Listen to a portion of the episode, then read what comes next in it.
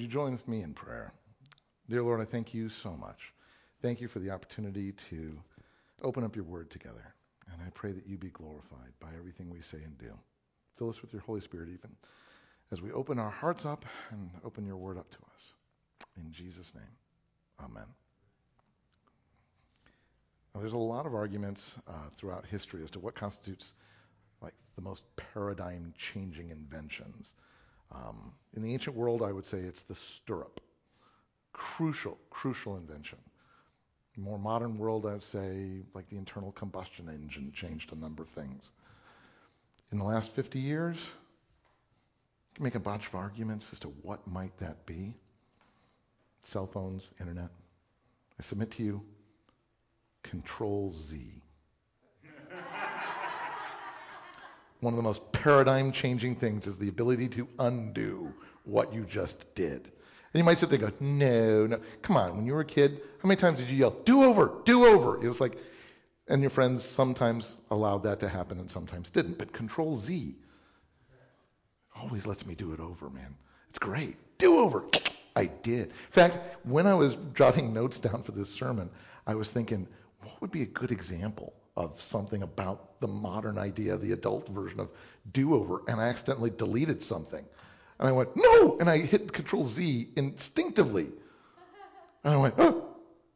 Control-Z. You might go, no, you're ridiculous.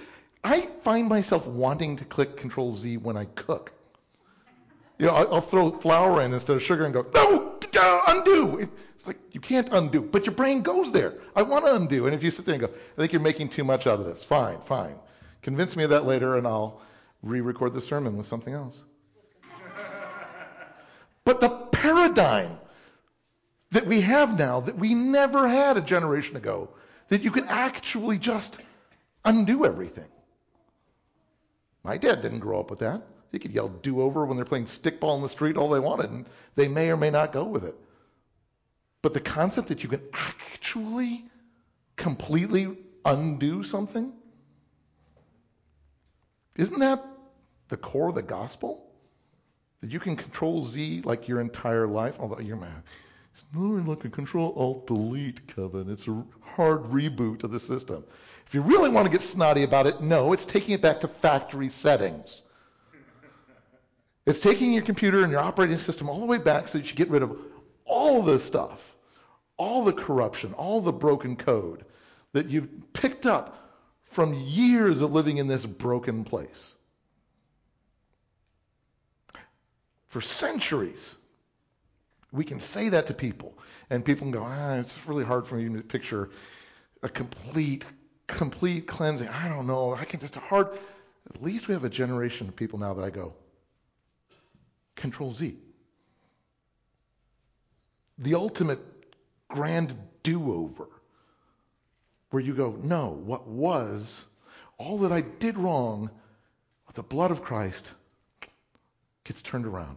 It ceases to have existed in God's mind, and I can start afresh and anew. Yeah, I think that's a huge paradigm shift.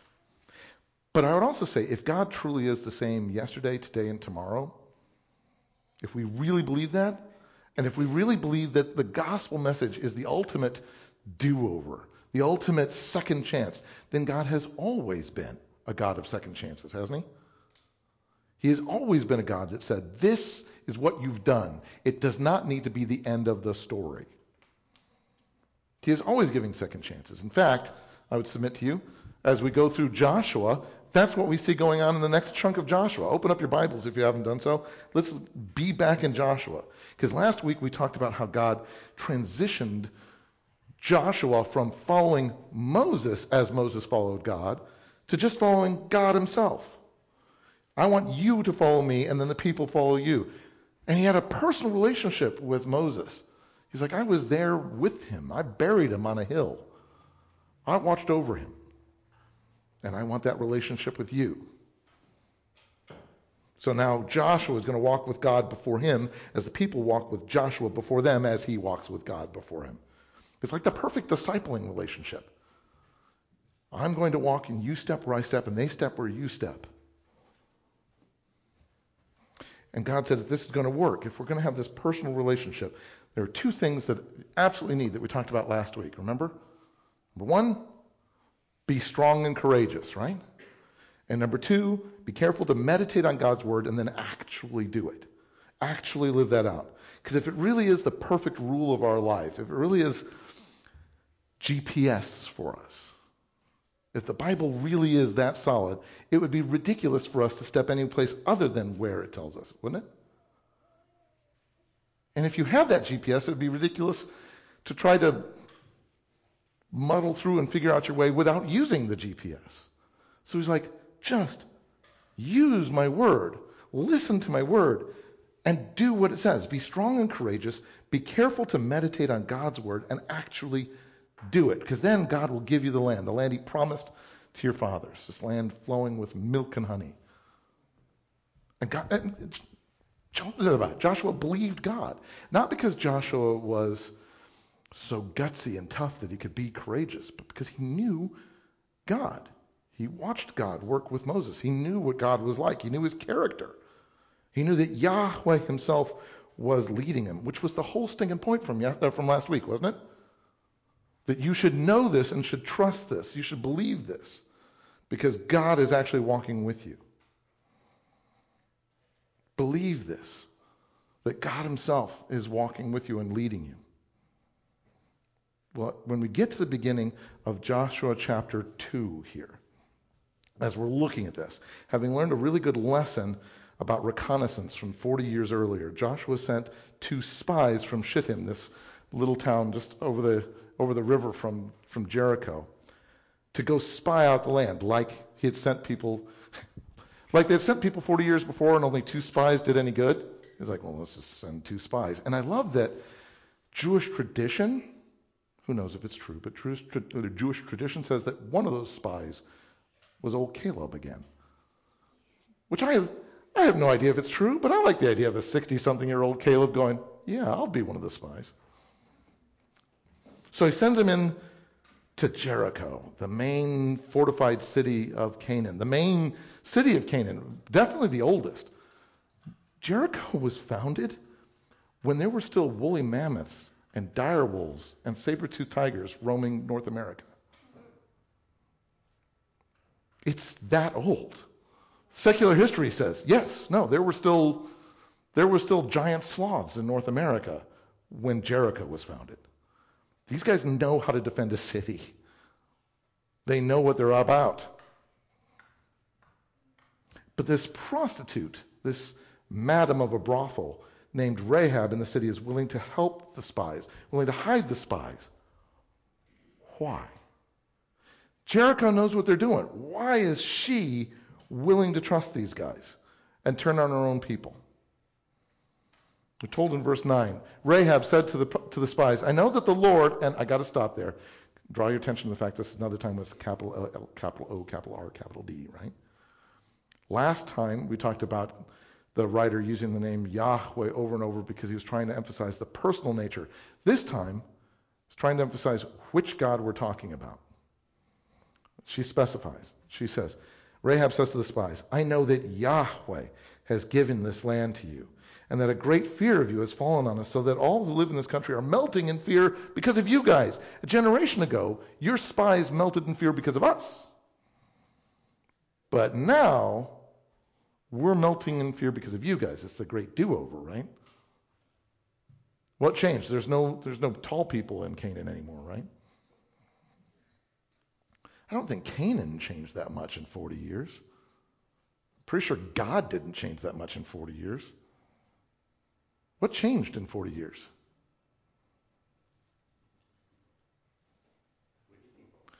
Yeah, God's people are the ones changing in these 40 years. So she's like, this, we're quaking because of you guys. All who live in this country are melting in fear because of you guys. Why? Because we've heard about how this Yahweh drained and dried up the water of the Red Sea for you when you came up out of Egypt back in Exodus 14, which happened before the 40 years. So think about it. It's not even like you go, well, they heard about all the stuff that God's been doing in these guys' lives since then. You go, no. When the spies came back 40 years ago and said, They're like giants and we're like grasshoppers. What they didn't know is that the people in Canaan were already terrified of them.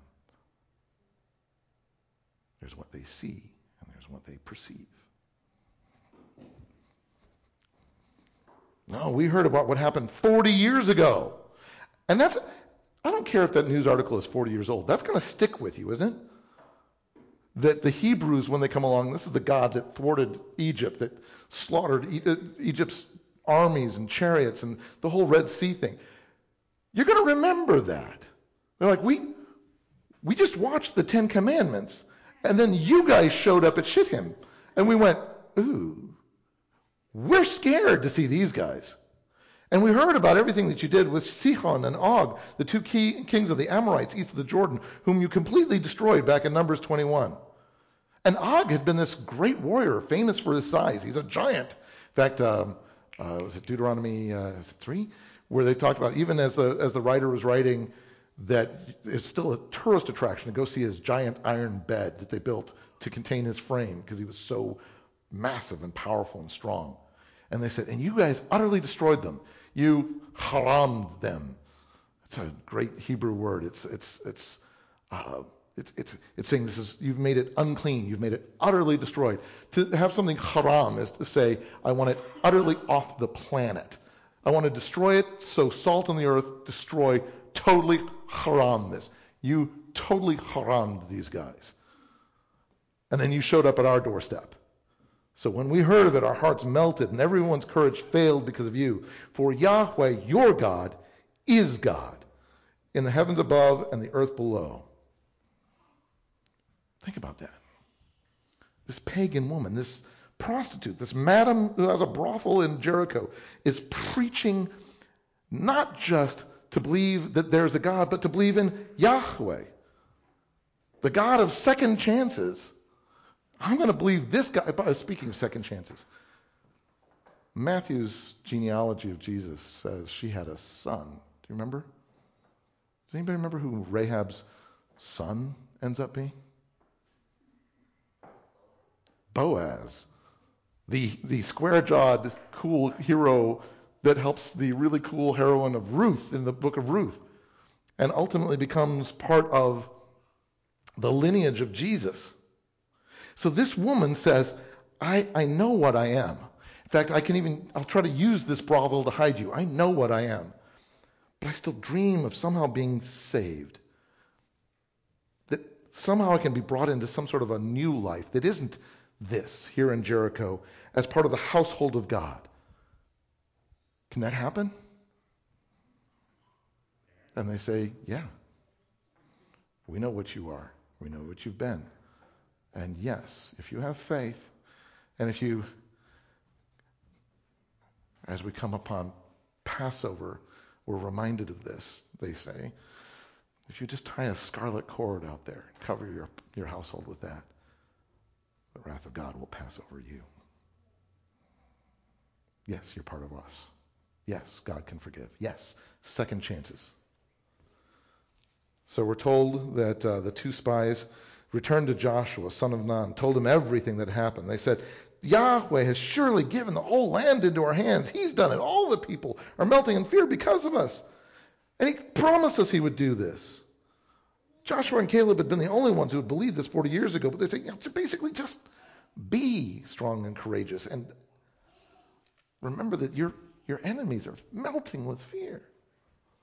So in chapter 3, verse 1, early in the morning, Joshua and all the Israelites set out from Shittim and went out to the Jordan where they camped before crossing over. He had sent two spies before. He goes, okay, now we're all going.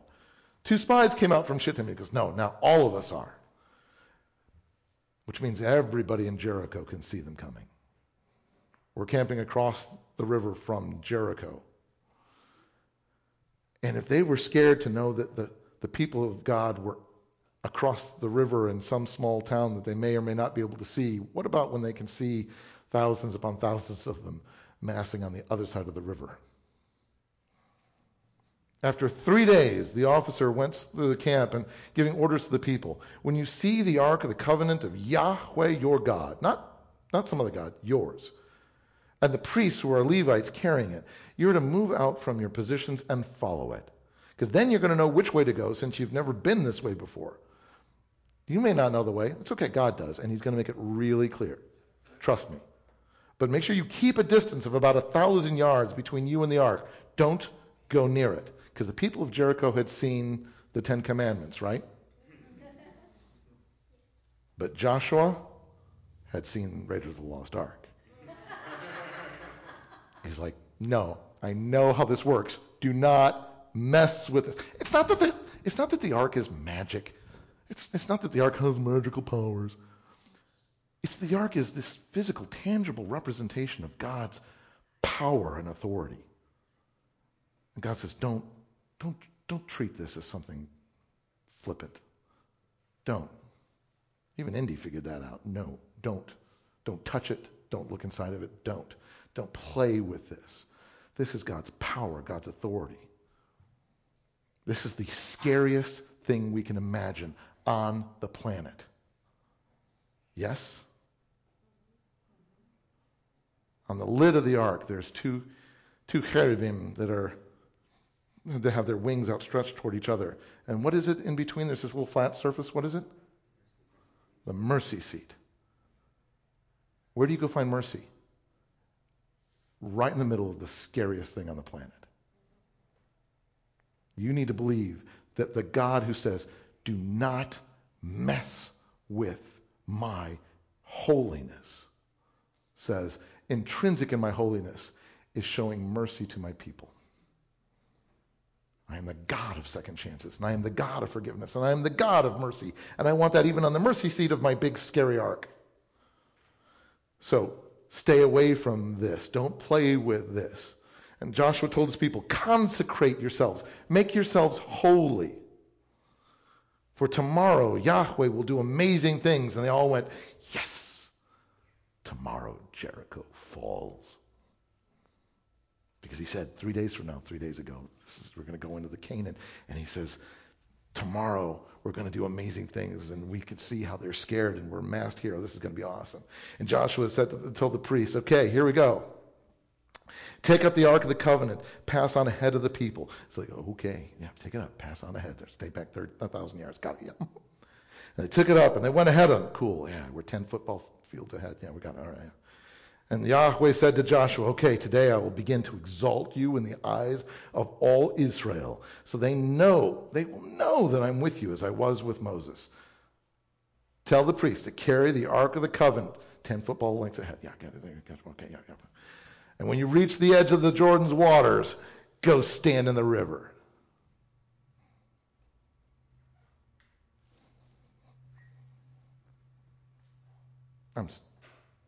I'm sorry, who does what now? What am I supposed to do? I want you to go stand in the river. I don't want to do that. I mean, we're told the Jordan's at flood stage. I don't want to do that. I mean, we're not supposed to mess with the ark. We know in Scripture there's this one time where we hit a bump in the road and we had the ark on a cart and it started to slide and we caught it and got fried. You want us to carry the ark and go stand in a raging river? We're totally getting harammed, aren't we? We're not making it through this. I don't want to go there. I don't want to do this. But what were the two applications we talked about last week? Be strong and courageous. Be careful to meditate on God's word and actually do what God says. Just do that. But I don't understand. I don't think I care. This is what I'm asking you to do. And Joshua said to the Israelites, come here and listen to the words of Yahweh, your God. This is how you will know that the living God is among you, which is the whole stinking point, right? That's the whole idea. Back in Joshua 1, we're told, God says to Joshua, as I was with Moses, so I will be with you, and I will never leave you nor forsake you. And he says, be strong and courageous. Don't be terrified. Don't be discouraged. For Yahweh, your God, will be with you wherever you go. That's the whole point. Be courageous because you're not alone. There's no reason to be scared. It's about knowing how big God is. There's no reason to be scared. God is so much bigger. And I'm with you. And so he says, guys, This is how you'll know that God is with us. See, verse 11, the Ark of the Covenant of the Lord, little o, little r, little d. The Ark of the Covenant of the Lord, the sovereign of all the earth, will go on ahead of you. I already called him by name, and now I'm reminding you by title. He is sovereign over this whole planet. He's that big. They go, yeah, I know, that's the scary part. That's what gets us harammed, isn't it? Now then, choose 12 men from the tribes of Israel, one from each tribe, and as soon as the priests who carry the ark of Yahweh, who is the sovereign over all the earth, as soon as they set foot in the Jordan, its waters flowing downstream will be cut off and stand up in a heap. Does water stand up in heaps? Does it? Is that what water does? I'm sorry, the meniscus is not that strong. It doesn't work like that. But it's not being dammed up upstream. It's not like that. It's just piling up there. As water does, it just piles. But the moment you step into it, it won't be there. I love that. This isn't Moses holding off his staff and the waters part and you go through. This is step into the water. Yeah, but it's raging, and it's going to step into the water. But if I step into the water, we're dropping the ark. If there were water there, yes. It's a raging river, and if you step into the raging river, you'll drop the ark, and you will fry. Step into the river, and it won't be there. How much faith do you have? How big is your God? I love that. So when the people broke camp to cross the Jordan, the priest carrying the Ark of the Covenant went ahead of them. Now the Jordan is at flood stage all during harvest. I love that. This is why they had to camp there. They couldn't just ford when they first got there. It's flood stage. You can't cross this. This isn't a drying up river. This is a raging river. You're not going to get across it. And yet, another word for but, big, giant, huge little word. As soon as the priests who carried the ark reached the Jordan, and as soon as their feet touched the water's edge, the water from upstream stopped flowing, much like the Red Sea had 40 years earlier during the filming of the Ten Commandments. This is like a do-over, right? And it piled up in a heap a great distance away at a town called Adam in the vicinity of Zarathon, which as near as we can tell is like 30 miles north of here. So it's like, step into the water and the water's 30 miles away. What? And it's gone. And the water flowing down to the sea of the Arava, the salt sea, what we call today the Dead Sea, about 5 miles south of Jericho, was completely cut off. So the people crossed over opposite Jericho in this 35-mile stretch of dry ground that's easy for 40,000 armed people to cross over in the middle of flood stage of the Jordan. Have the people crossed over like this before? And you go, yeah, this is a great do-over, though. We're doing this over again. We're starting this over again. Yes, you did that back in Exodus 14. This is different, though. The priests who carried the Ark of the Covenant of Yahweh stood firm on dry ground in the middle of the Jordan, while all Israel passed by until the whole nation had completed the crossing on dry ground. And I love that word. Love that word. Because it's not the same word for dry ground that you get in Exodus 14. Exodus 14, you hear about them walking on dry ground. It means you're not splooshing through the water. You're not trudging through puddles or ankle-deep water. Nope, it's dry ground. This is not that word. This word means bone dry. Might as well be a desert, utterly desiccated. So you go, okay, flood stage, boom, powder.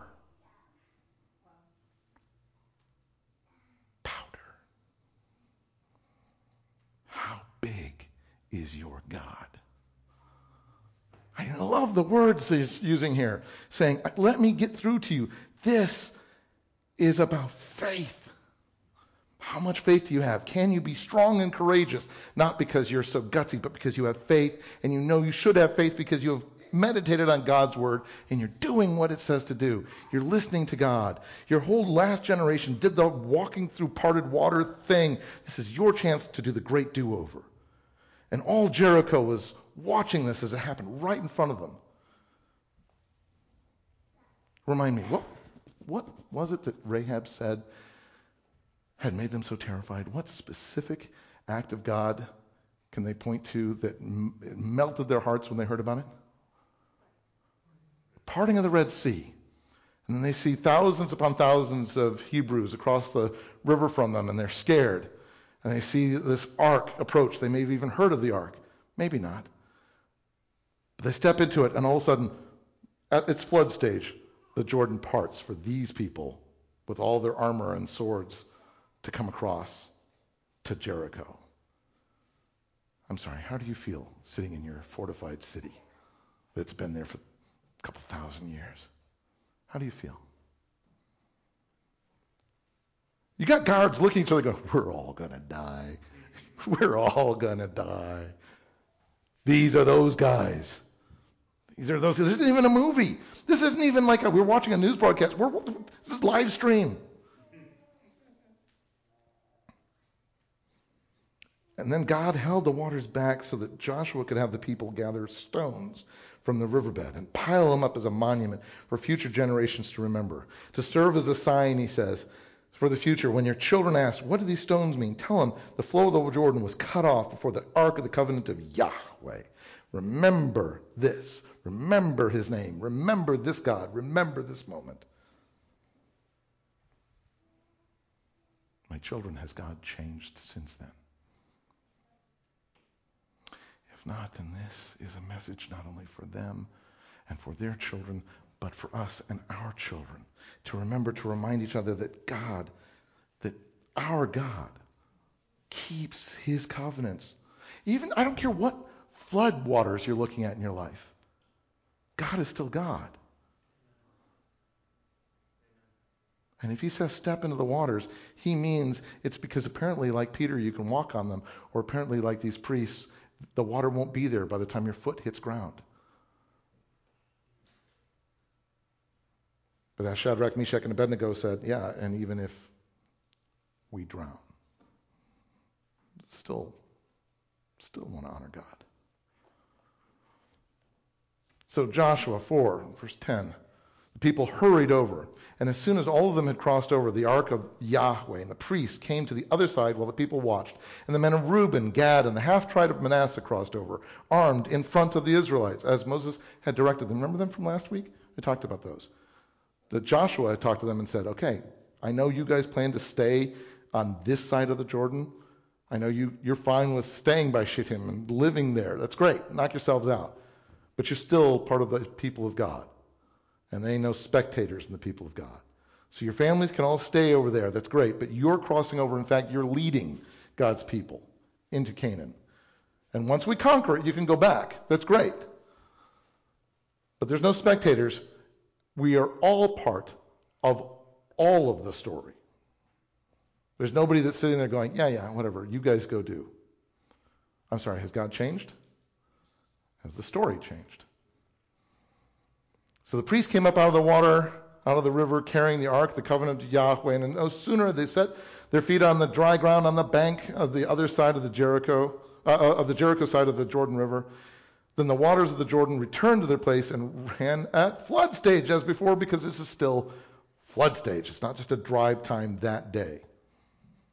But God is bigger than floods, bigger than the floods of the Jordan, bigger than the floods in your life. He's just bigger than the floods in our country, in our world.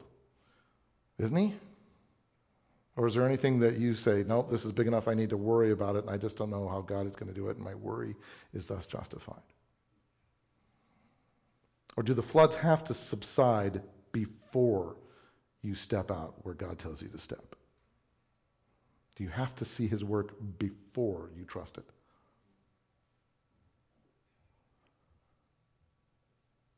And then, because the Bible is such a badly written book, The writer needlessly repeats itself. Joshua apparently needlessly repeats himself. He keeps saying the same things. He's like, I'm going to sum up everything up to this point. And if the Bible does it, then I will too. Don't tell me I'm being redundant. So Joshua said to the Israelites in verse 21, in the future, when your descendants ask their fathers, what do these stones mean? You tell them, Israel crossed the Jordan on bone dry ground.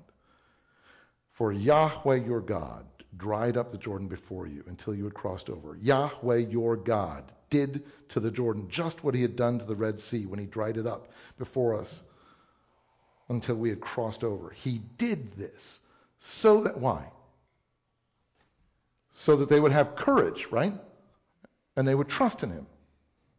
No, that can't be why. Because he demanded courage before they saw it happen. You have to have the courage to step in. It was to make the people of Jericho, their hearts melt, right? No, because their hearts were already melted, right? He did this for a reason. He did this so that all the peoples of the earth might know that the hand of Yahweh is powerful, and so that you might always fear Yahweh your God, not some calf, not some God over there, not some Asherah pole, your God is God.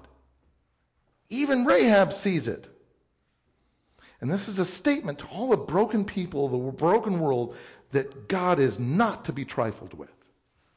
And this is a monument to the redeemed people of God in this world that God is not to be trifled with. And that he fights for you, that he walks with you. So don't ever forget to walk with him.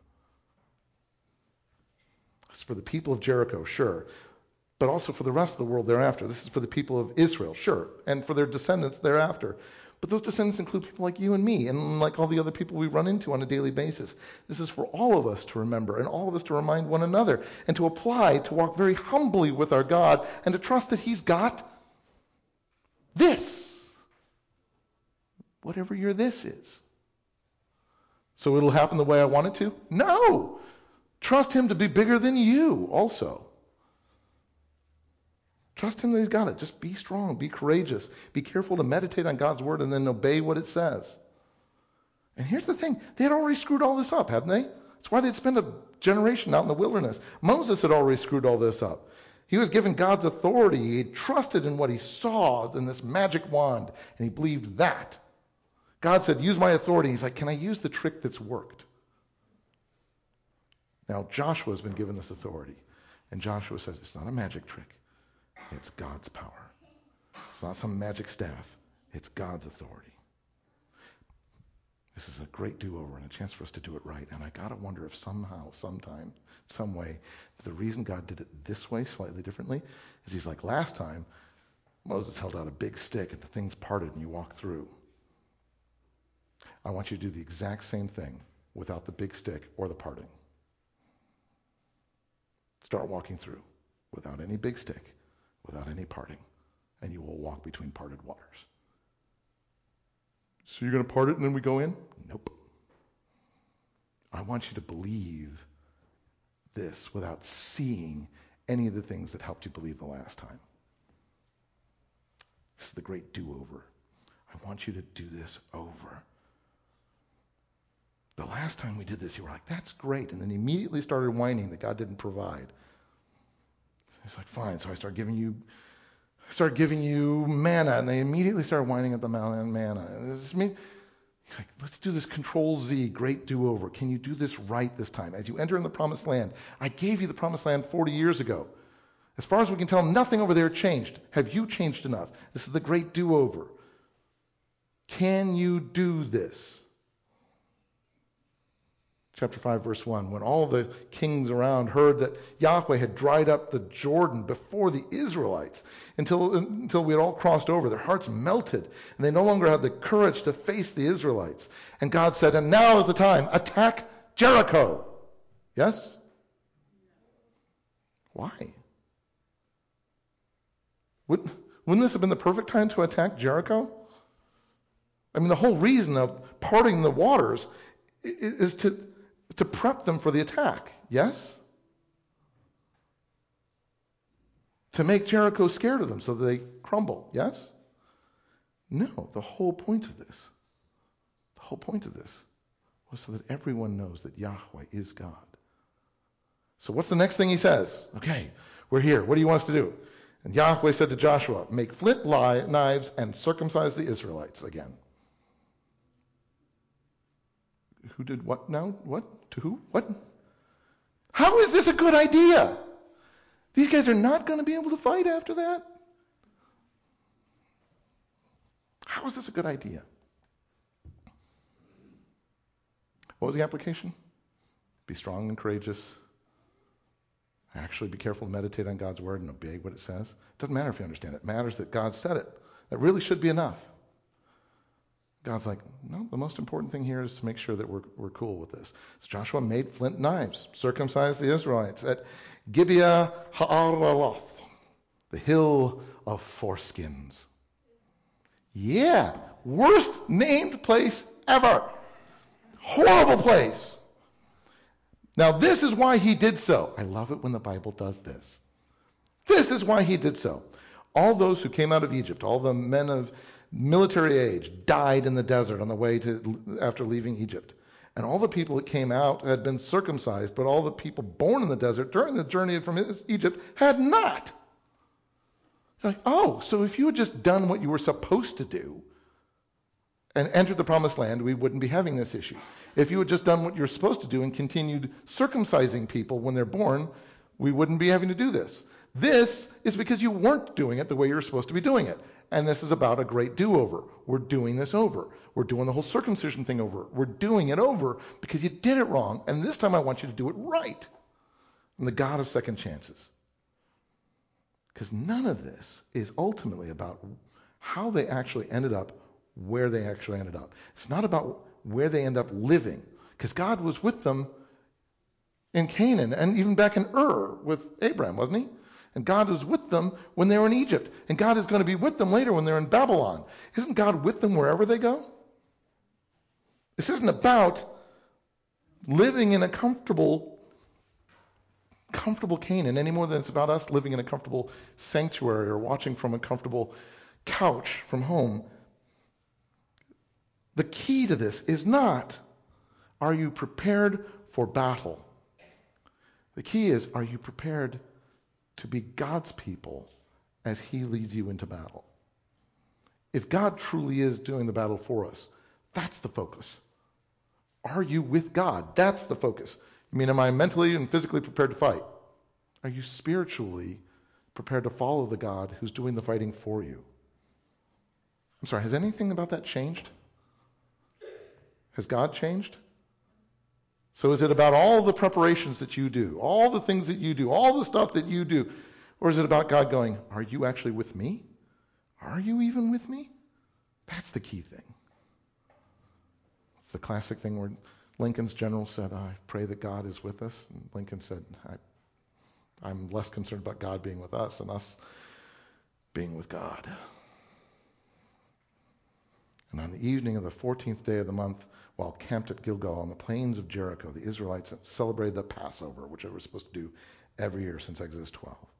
And the day after the Passover, that very day, they ate some of the produce of the land, and the unleavened bread, and the roasted grain from that land of milk and honey, and the manna stopped the day after they ate this food from the land. No longer any manna. That was wilderness food. That was temporary stuff. It was stopgap.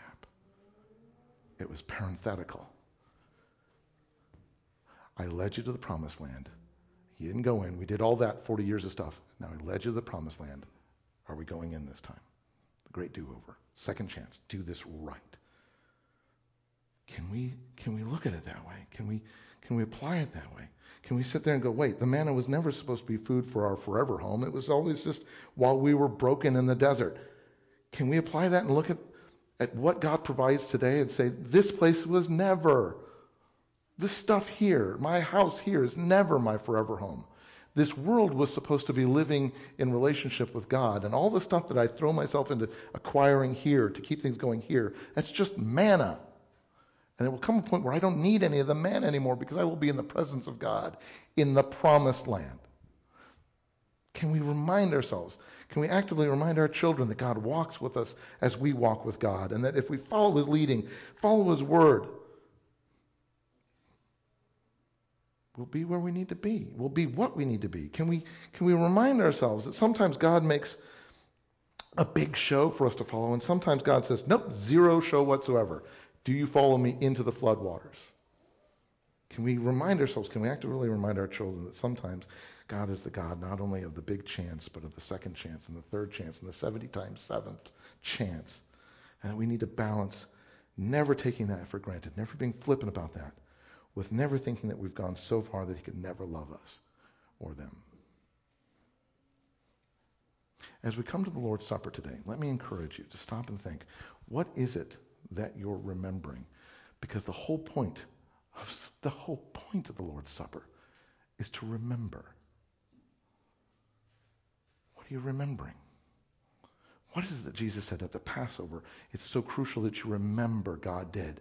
And it's so crucial after this Passover that you remember how I am the ultimate example of what God did. What are you remembering? Would you join with me in prayer? Dear Lord, I thank you so much. I thank you for the opportunity to remember. I thank you for the opportunity you give us to come to your table. I thank you, Lord, for the opportunity to be your people. I thank you, Lord, for the opportunity to remember your body lived out for us, your body that you handed over for us, your blood that was shed to wash us clean so that the wrath of God passes over. Lord, I pray, help us to remember and be changed by the remembrance. In Jesus' name, amen.